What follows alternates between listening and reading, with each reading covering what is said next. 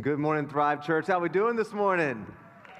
Man, it's so good to have you guys with us today and for all of those joining us online as well. We're in a new series called One Hit Wonders, and I love this because we're going to look at chapters in the Bible, books in the Bible, only one chapter in them. And they seem like they're small and insignificant, but in these chapters, these one chapter books of the Bible, there's such deep um, fruit and things in there that we can glean from. So I'm excited. So if you have your Bibles this morning, turn to the New Testament to a little letter called Philemon. Uh, it's kind of near the three fours to the end of the New Testament called Philemon. Well, um, when I went on my whole health journey and things like that, one of the things I got corrected on quickly was because when I lost a bunch of weight, carbs were bad. You ever heard carbs are bad? Don't eat carbs, right?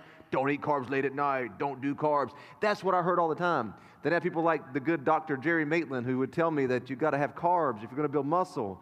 And then finally, when I got some coaches and different people, they told me you got to eat carbs and a lot of them. And so I went to quadrupling my carbs in one day. That means from 100 grams to over 400 one day. So, guys, I'd never done that before. It felt so wrong. Like I'm, I'm, i finished eating my rice and my chicken, then I'm, I'm going to eat a sweet potato because I, I still need more carbs.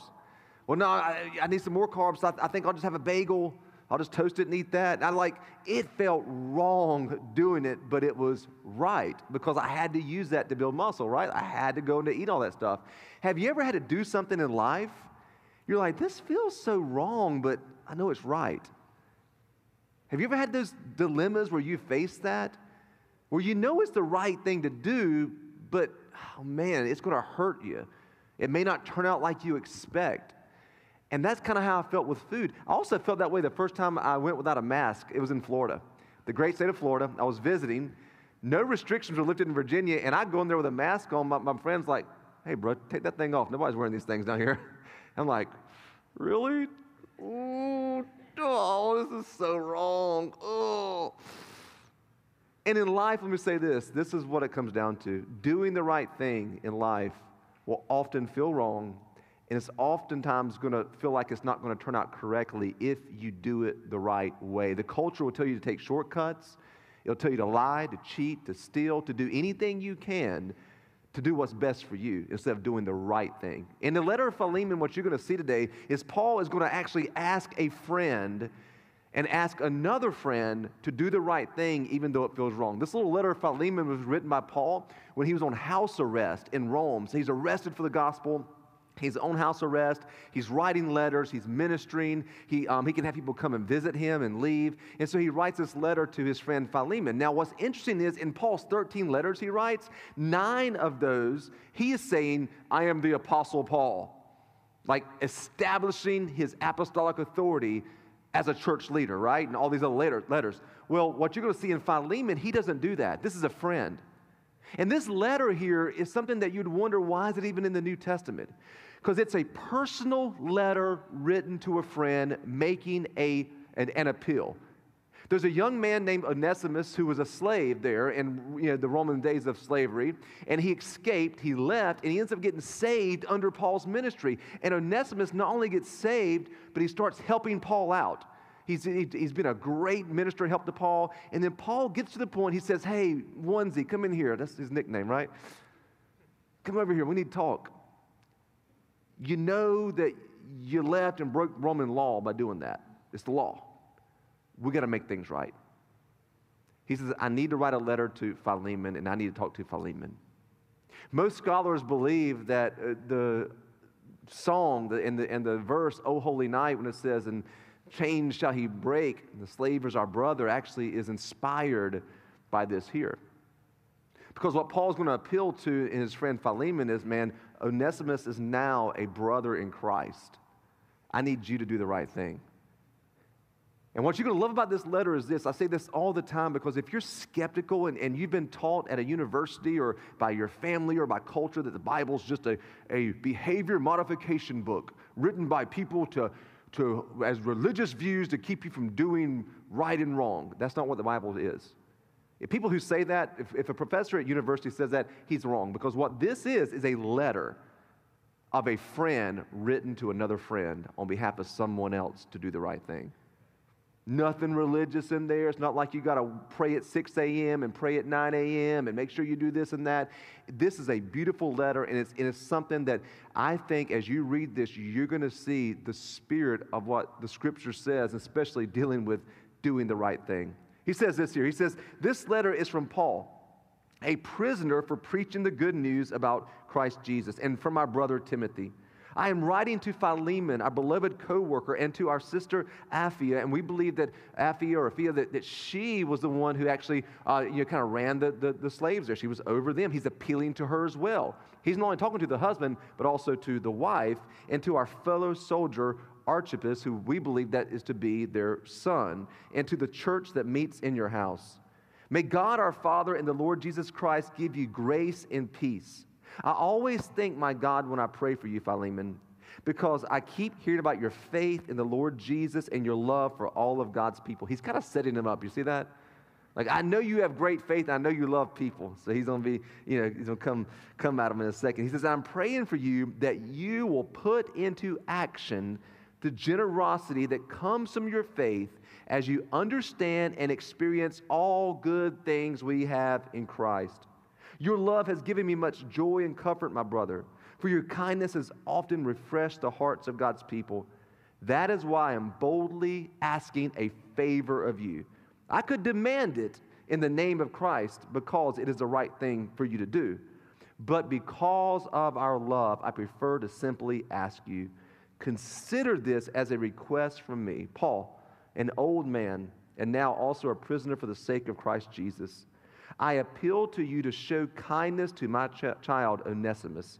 I became his father in the faith while here in prison. Onesimus has been much of use to you in the past, but now is very useful to both of us. I'm sending him back to you, and with him comes my very own heart. I wanted to keep him here with me while I'm in these chains for preaching the good news, and he would have helped me on your behalf, but I didn't want to do anything without your consent. I wanted you to help because you were willing, not because you were forced. It seems that you lost Onesimus for a little while so that you could have him back forever. He is no longer like a slave to you. He is more than a slave. He is a beloved brother, especially to me. And now he will mean much more to you, both as a man and as a brother in the Lord. So, if you would consider me your partner, welcome him as you would welcome me. If he has wronged you in any way or owes you anything, charge it to me. I, Paul, write this with my own hand. Paul didn't write many letters with his own hand. Understand that as he got older, and some believe he had eye troubles, he had Silas and Timothy to help write as he would, you know, dictate to them. But this is how important this was to Paul. He says, I will repay it to you, and I won't mention to me that you owe me your very soul. right? It's like, you know, I mean, you owe me everything that you are. yes, my brother, please do me this favor for the Lord's sake. Give me this encouragement in Christ. For I am confident as I write this letter to you that you will do what I ask and even more. And one more thing, and while I'm at it, might as well ask for this too. Please prepare a guest room for me, for I'm hoping that God will answer your prayers and let me return to you soon. Epaphras, my fellow prisoner in Christ Jesus, sends you his greetings. So do Mark and Aristarchus, Demas, and Luke, my co workers. May the grace of the Lord Jesus Christ be with your spirit. Paul is asking Philemon to do the right thing, even though it may cost him something. That when he welcomes in this young man again, Onesimus, he's no longer a slave. He's now a brother in the Lord to help further the gospel. Paul's asking Onesimus to go back to him. And it kind of felt wrong for Paul because Onesimus was helping him. He was a, a, a fruitful, helper, helpful um, uh, friend in ministry. He says, Now you're going back to him, and it may not turn out right. He may turn on you. See, they're writing letters, they're not sending emails. There's no quick correspondence. And Paul's asking Philemon, Hey, look, I want you to do the right thing, even though I know this feels wrong against culture. I know culture tells you it's okay. I know by Roman law, this guy is a slave, right? He's a bondservant, they called him. But I'm asking you to do the right thing. And today, what I want you to realize is this when you're called to do the right thing in life, doing what is right sometimes feels so wrong. It's like, oh man, I don't know. Sometimes you're called to go and ask for forgiveness from someone who you don't really like that you've wronged, but it feels so wrong to do that. Sometimes you're called to do the right thing at your job, even though it feels so wrong to do it. And when you're going to obey Christ and obey the scriptures and live by the scriptures, it may feel wrong, right? But it's called doing the right thing. And that's what Paul was saying to, to both of these guys here. And Paul was actually losing in the process too, because he was losing someone who was helping him in ministry, who he loved, who he, he you know, who was mentoring, and, and the guy was serving with him, helping him in Rome. And I want to encourage you because you're going to have times in life when God's going to call you to do the right thing, to call the right shot, to end something, to start something, to set something straight, to approach someone, to handle a conflict, and it's going to feel wrong. And, and here's why it feels wrong. There's a few reasons. The first one is this we can't calculate how people will respond, can we? That, that, that's why it feels wrong sometimes. And a lot of times you're called to go in and have the hard conversation, like Paul's having with Philemon. Paul's very passionate in this letter to Philemon. And he can't calculate how he's going to respond. He's telling Onesimus, I don't know what's going to happen, man. All I know is this is the right thing we have to do. And I'm asking him to do the right thing, and I'm asking you to do the right thing. I'm not sure that, that anybody will do the right thing, but I know this is what we have to do. And many times we go into conversations saying, well, if I go and ask them for forgiveness, I know what they're going to do. They're going to be a jerk to me. They're going to say this to me. They're going to do that to me. If I humble myself, they're going to walk all over me. You can't calculate how somebody else will respond. That should never change you doing the right thing, even though you don't know what, what response they're going to give you. Amen. Like somebody else, somebody got that. And that's what God calls us to do as Christ followers is to go against culture. Because culture will say, well, I, I know exactly how they're going to respond. I'm not even going to go do that. The, the second thing is this many times it's hard and it feels wrong because we have no guarantee it's going to work out doing the right thing. You go and you do the right thing and you may lose your job for it. You go and you do the right thing and it may not turn out good. I remember there was a, many, many years ago in a galaxy far, far away, there was this couple that I was counseling. And, and they want to be members, but they were living together and they, they were, not, um, you know, were not married. And they were proud of it, just flaunting it, right? And I said, hey, you, you, you just, I, scripture, scripture says this here. You know, you, you need to be married, and we love you. I'm willing to do ceremony. We'll, we'll, we'll do everything we can for you. They said, well, well I, I, I get a check. If I get married, I won't get as much of that check.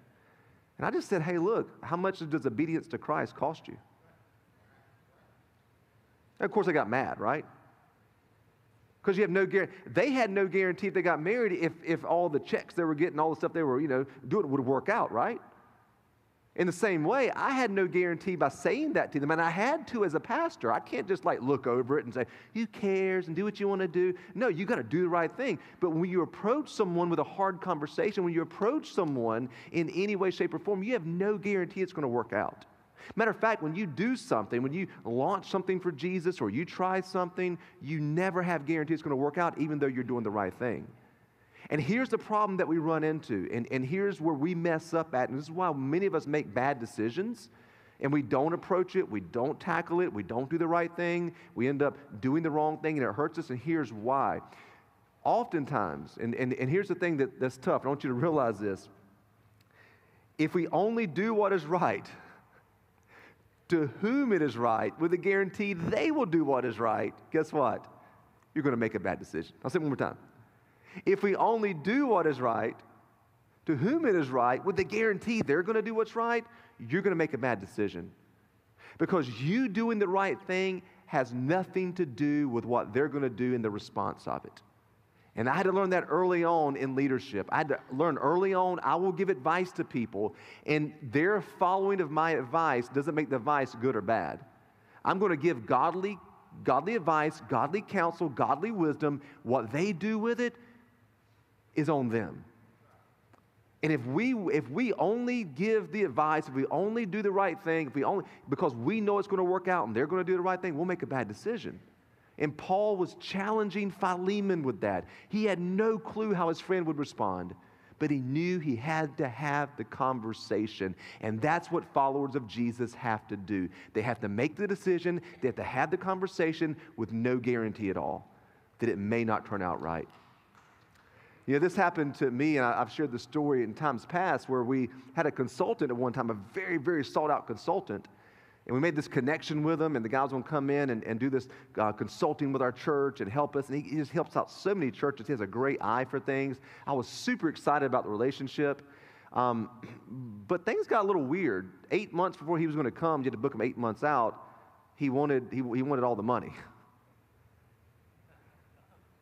I'm like, hey, man, I mean, I don't, I said, look, Dan, listen, I, uh, I don't know if, you're, if you ever worked in the business world, but you don't get the money for you finish a job. Like, you, you might get one third of it, especially in construction, maybe one third in the middle, one third at the end, but you ain't getting all the money up front. And the guy got mad at me. I said, well, what if we do this? Here, here's what we we can do for you. And then he, he called back a little later. He said, well, you know, here, here's what I'm going through. He started sharing some personal things in his life, what was going on, and I thought it was very odd, very weird that he would be sharing with a client about some personal life. Okay, so we send that money away. And then as time got closer, he reamed me, called me up and just reamed me because we didn't get him a first class ticket on an airplane. And I'm thinking, bro, listen, man, the people in our church, I respect the money they give. I don't fly first class if I go somewhere to do ministry because I want to be a good steward of this money. And he was mad because the hotel wasn't a, high enough rated hotel for him, right? And he kept going on and on. And then he, then he went after some of the staff, said, Well, that, that guy Keith, you know, you, you need to tell him, tell him how to be hospitable and treat people. And I was like, Oh, no, you didn't. I'm going to tell y'all something. I went off on that guy. I spake in other tongues. No, I didn't. I went off on him. I called him back and said, You know what you can do? I said, I said We don't want you to come. You're not coming to. Uh, he said, Are you serious? I said, Yeah. He said, I've never been turned down before. I said, We're turning you down. I said, I would rather our church not grow and not have your insight than to have someone of your type of character inside this church. And I refuse to do that. The problem is, at that point, this was two weeks out, he had our money. I said, I'm not going to ask for the money back. I said, I'm going, I'm to ask you to do the right thing because you serve Jesus. And I'm asking you to do it. He says, Well, according to my contract, I don't have to do anything. I said, Yeah, you don't have to. I said, You're not coming. I said, You choose what you want to do, but it's not worth it to bring you in. And he kept all the money. Now, now I've, I've, I've shared this story before. Every time I see him on social media, I pray for him in a, in a good way. I pray God's blessings and God's favor because God tells you to bless those who persecute you, bless those right who wronged you, and all those things. And I do that. But I share that story because that was a hard thing to do. Because number one, I would not bring someone in who would talk dirt about our staff, right? And who would get mad at me because they don't get first class tickets and five star hotels and steak dinners. Like this ain't Hollywood, baby. This, this is ministry. And I knew I had to do the right thing, even though it would cost us something. And I knew the jerk would keep the money, guys. I knew he would. I'm just gonna be honest with you. But I had to do the right thing. See, God's gonna call you to do, to do the right thing. And here's what you have to understand about that doing what is right doesn't mean a return. Just because you're doing the right, see, that's what karma says. If you do good things, good things will happen. If you do bad things, bad. No, it, karma is, that's the dumbest thing ever. There are people who are sick and twisted who have tons of money who are living it up right now, and nothing bad's happened to them. And there are people who are good people and bad things happen to them. What we have to understand about following Jesus, doing what is right, doesn't mean you're always going to get a, a, return. And especially in the area that you do it in. Let's say you approach somebody and you do what is right, but they don't do what is right. Can I tell you this? God honors you in what you did. And God will bless you. It may not be in that relationship. Like, like that, I don't think that consultant's ever going to call me up and send us that money back. but can I tell you something? In other areas of my life, I'll start seeing God's blessing because I did what is right. I honored God with obedience. And that's something I learned from a boss when I worked in, in a marketing. So I worked in marketing for ServPro when I was in Georgia. And I would come back, and every day my boss wanted me, he was a very, very, like, just meticulous guy. And I had to come back on every place I visited and give him a report because he used to do the marketing because that was, he, he'd, he'd run the business. And, and you know, after a while, I, I said, I'm really discouraged. I'm not seeing any jobs come in from the places I'm directly marketing to. He says, No, no, I'm not worried about that. I said, Why? He said, I know this. If you do the right thing and, and you're putting the principles into practice, it may not come from that person, but he says, because he served Jesus, he says, I know God will bring it from somewhere else. And that's the same thing when it comes to doing what is right in life. You may not, that's what tithing is. Tithing doesn't mean God's going to fill your bank account up like, you know, like, like DuckTales, you know, and you're swimming in, in coins and up and down and all that. Like, like when, you, when you tithe, that doesn't mean God's going to make you a millionaire. But when you give to God and do the right thing, God will start blessing you in other areas that you just had no clue. Uh, wow, I had no idea about this, no idea about that. And, and that's the same thing when it comes to doing what is right. So here's what we have to do do what is right when it's number one, when it's difficult. Because doing the right thing is often the difficult thing, it's not the easy thing. Do what's right when it's difficult. Paul was asking a very big favor of his friend that was going to be very difficult because can you imagine Onesimus coming back home to Philemon and Apphia and him saying, All right, now you're one of our peers now, you're going to serve with us. And the rest of the, the, the, people who are bond servants there, who signed up for this, mind you, that's what they did in Rome. They signed up for this, this type of slavery. It was like, you know, you, you signed in as an indentured servant, as a bond servant. The rest of them will say, Hey, what about me? I'll follow Jesus now too if you let me go. I mean, could you imagine the trouble that this one caused Philemon for Paul asking this? And Paul had no guarantee that Philemon wouldn't jump ship again once he let him go back to Philemon. And we don't know if he ever did or not. We don't know the rest of the story. But you have to do what's right even when it's difficult. The second thing is this you have to do uh, what's right even when it delays you. And sometimes doing what is right slows down progress. Cutting corners will speed up progress. You've been around people like that before, right? And for me, I have values keepers around me, some really good values keepers that, that cause me to go through a process, and especially my wife's one of those, because doing the right thing will often slow down the progress. For instance, I'll never forget, my friend Brett taught me about excellence. He said he learned it from his dad about doing the right thing when it came to painting. So what they would do, they'd go paint those propane tanks. So maybe you most of them are buried now, but uh, you, know, you guys remember the ones that were actually above ground? Maybe you have one. And, and so anyway, they're really heavy and they're on the ground. And what they would do, though, his dad would tip over that thing and paint the underneath that propane tank. And it was hard. And Brett's like, Dad, why are we doing this? They'll never notice if we don't paint this. He says, Son, they'll never notice if you do, but they'll notice if you don't. He said, excellence is painting the bottom of the propane tank. And that's the same thing in life, guys. When it's doing what is right will sometimes take you longer. It may cost you a little more, but you're doing it because you know it's the right thing to do as a follower of Jesus. And then finally, I'm going to say this doing the right thing can be detrimental. We talk about the consequences of disobedience. You've all heard the preacher say, yeah, you, if you're disobedient, God's going to strike you down, right? Scared to death?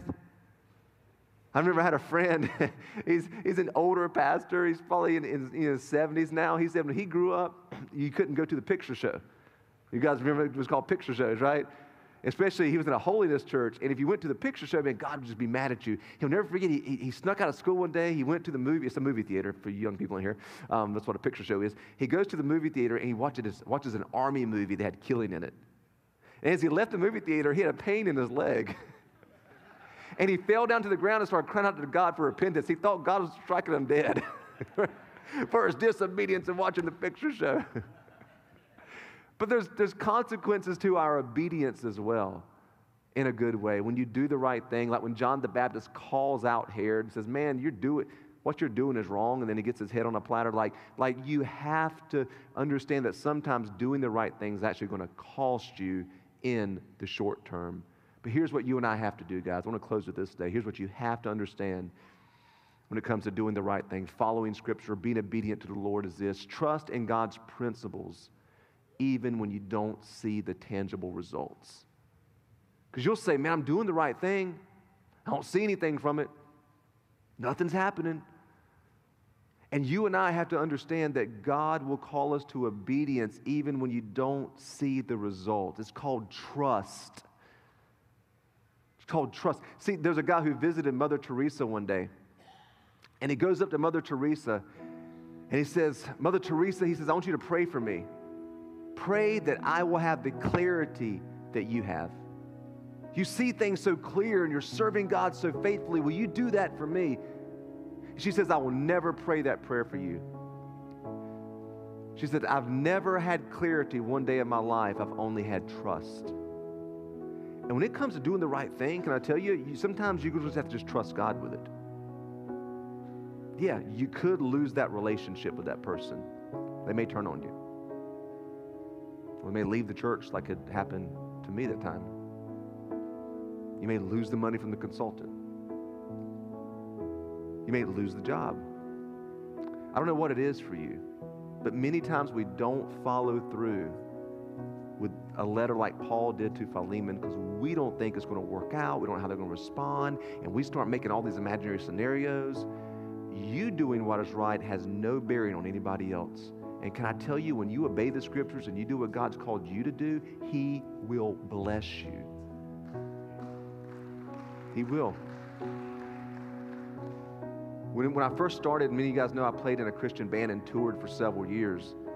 I got saved, and my, the town I grew up in was a town of 3,000 people. It's just not like a lot of musicians, especially musicians playing the music that I played in the Christian realm. And when I first got saved, I had a band that had that took me in, and they'd like let me play bass in their band, and we toured. We played with you guys knew Grits, the, you know the, the, the rap band, the Christian rap band. They're amazing. Got to play with them at this really big. I mean, like thousands of people at this concert. And I'm playing with this band, and I'm like, man, this is great. But can I tell you, I just got saved, and these guys weren't really followers of Jesus. They weren't. They, they grew up in youth group, but they really didn't follow Jesus. Like you can go, go to church and not follow Jesus. And their lifestyle was something that I'd just come out of. They were still doing all the things that I'd got saved out of. And I knew it was hurting me. And I went to a church service that Sunday. I'll never forget the pastor saying, the very thing that I'm saying to you today. He said, You've got to do the right thing, and God will bless you. He says, because he says, if you'll take care of your purity, God will take care of your power in life. Meaning that purity equals power and that you need to separate yourself from that. I knew God was speaking directly to me to leave that band. And I called them that day and said, I'm, I'm, I'm leaving the band hardest thing because this, this was my dream to get to do this. And I've been saved three months, I'm getting to do it. And I decided to start a little Christian band myself with an acoustic guitar. Didn't have much, had never sang, had never led, never written music. And I just had to trust God. Didn't have, didn't have the results. And we were really bad when we first started. we were terrible. I had to train our bass player. He had never played bass before, so I'm teaching a guy to play bass. Um, the one drummer was as country as you get. He had never heard punk rock music. I had to carry him to punk shows and let him sit beside the drummer and watch the drummer the whole time. Like we were just pitiful. But I knew, I knew that I'd done the right thing by leaving that other band, and I knew that I could trust God even though I wasn't seeing the results. And in two years, we had a record deal, and we were touring, and we were doing it God's way this time. And I just want to, I don't know who this is for today, but God's calling you to do the right thing. There's a person you need to talk to. There's a person you need to go have a hard conversation with, and they may get mad, they may scream at you. You've done the right thing. There's a person you need to go ask for forgiveness from. You're saying, that dirt bag, I ain't asking for forgiveness. I ain't done nothing wrong. And, and, and God's saying that you know what you need to do. Has no bearing on. I don't know what God's calling you to do, but I'm telling you, if you'll do the right thing, you will see the return in some other area in life when you obey Christ. Amen? Let's pray this morning. Father, I pray that you would help us. As these situations arise in life, God, and, and there's a tendency to, to do what we think is right versus what we know is right, give us the courage, God. Holy Spirit, fill us today to take that next step of what you're calling us to do, Lord. We pray for that. And Father, there's people in here today that, that are not taking that step because they're worried about what people think around them. I pray today you would help alleviate that pressure from them. That they would care more about what you think, Father, than what people think. And God, we ask for the boldness to do what is right, to follow you, to obey your scriptures, and to trust you, Lord that even in the short term, it may cost us something. In the long term, we know, Father, we'd rather have your blessing in the long term than to have earthly treasures and have comfort in the short term. We thank you for that. And Father, we know that you're going to come through and you're going to speak to our hearts this week. As we're praying today here, church, in this mode of prayer, for you today, it may be that you're doing the right thing is giving your life to Jesus. Maybe as a kid you said a prayer, or maybe you walked away from your faith, or you've not been really connected to the Lord at all. Or maybe you've never given your life to Christ. And you says, Today is the day. I've got to do the right thing. I might have to give some stuff up in my life, but what I'm going to gain is so much more. Today is your day to surrender to the Lord Jesus. You know He's speaking to your heart. So, right where you're at, if that's you today, pray this prayer after me. Make this confession of faith, you shall be saved. You say this, you pray, God, I believe Jesus is Lord. Today, I make him my Lord. I believe with my heart and I confess with my mouth today. Forgive me of all my sins. I repent from my old life. Now, today, I believe that Jesus Christ died on the cross. I believe he rose again on the third day. And I believe he's the only way to heaven. And I surrender my life to Jesus. God, use me and help me to do what is right. In Jesus' name I pray. Amen. Amen.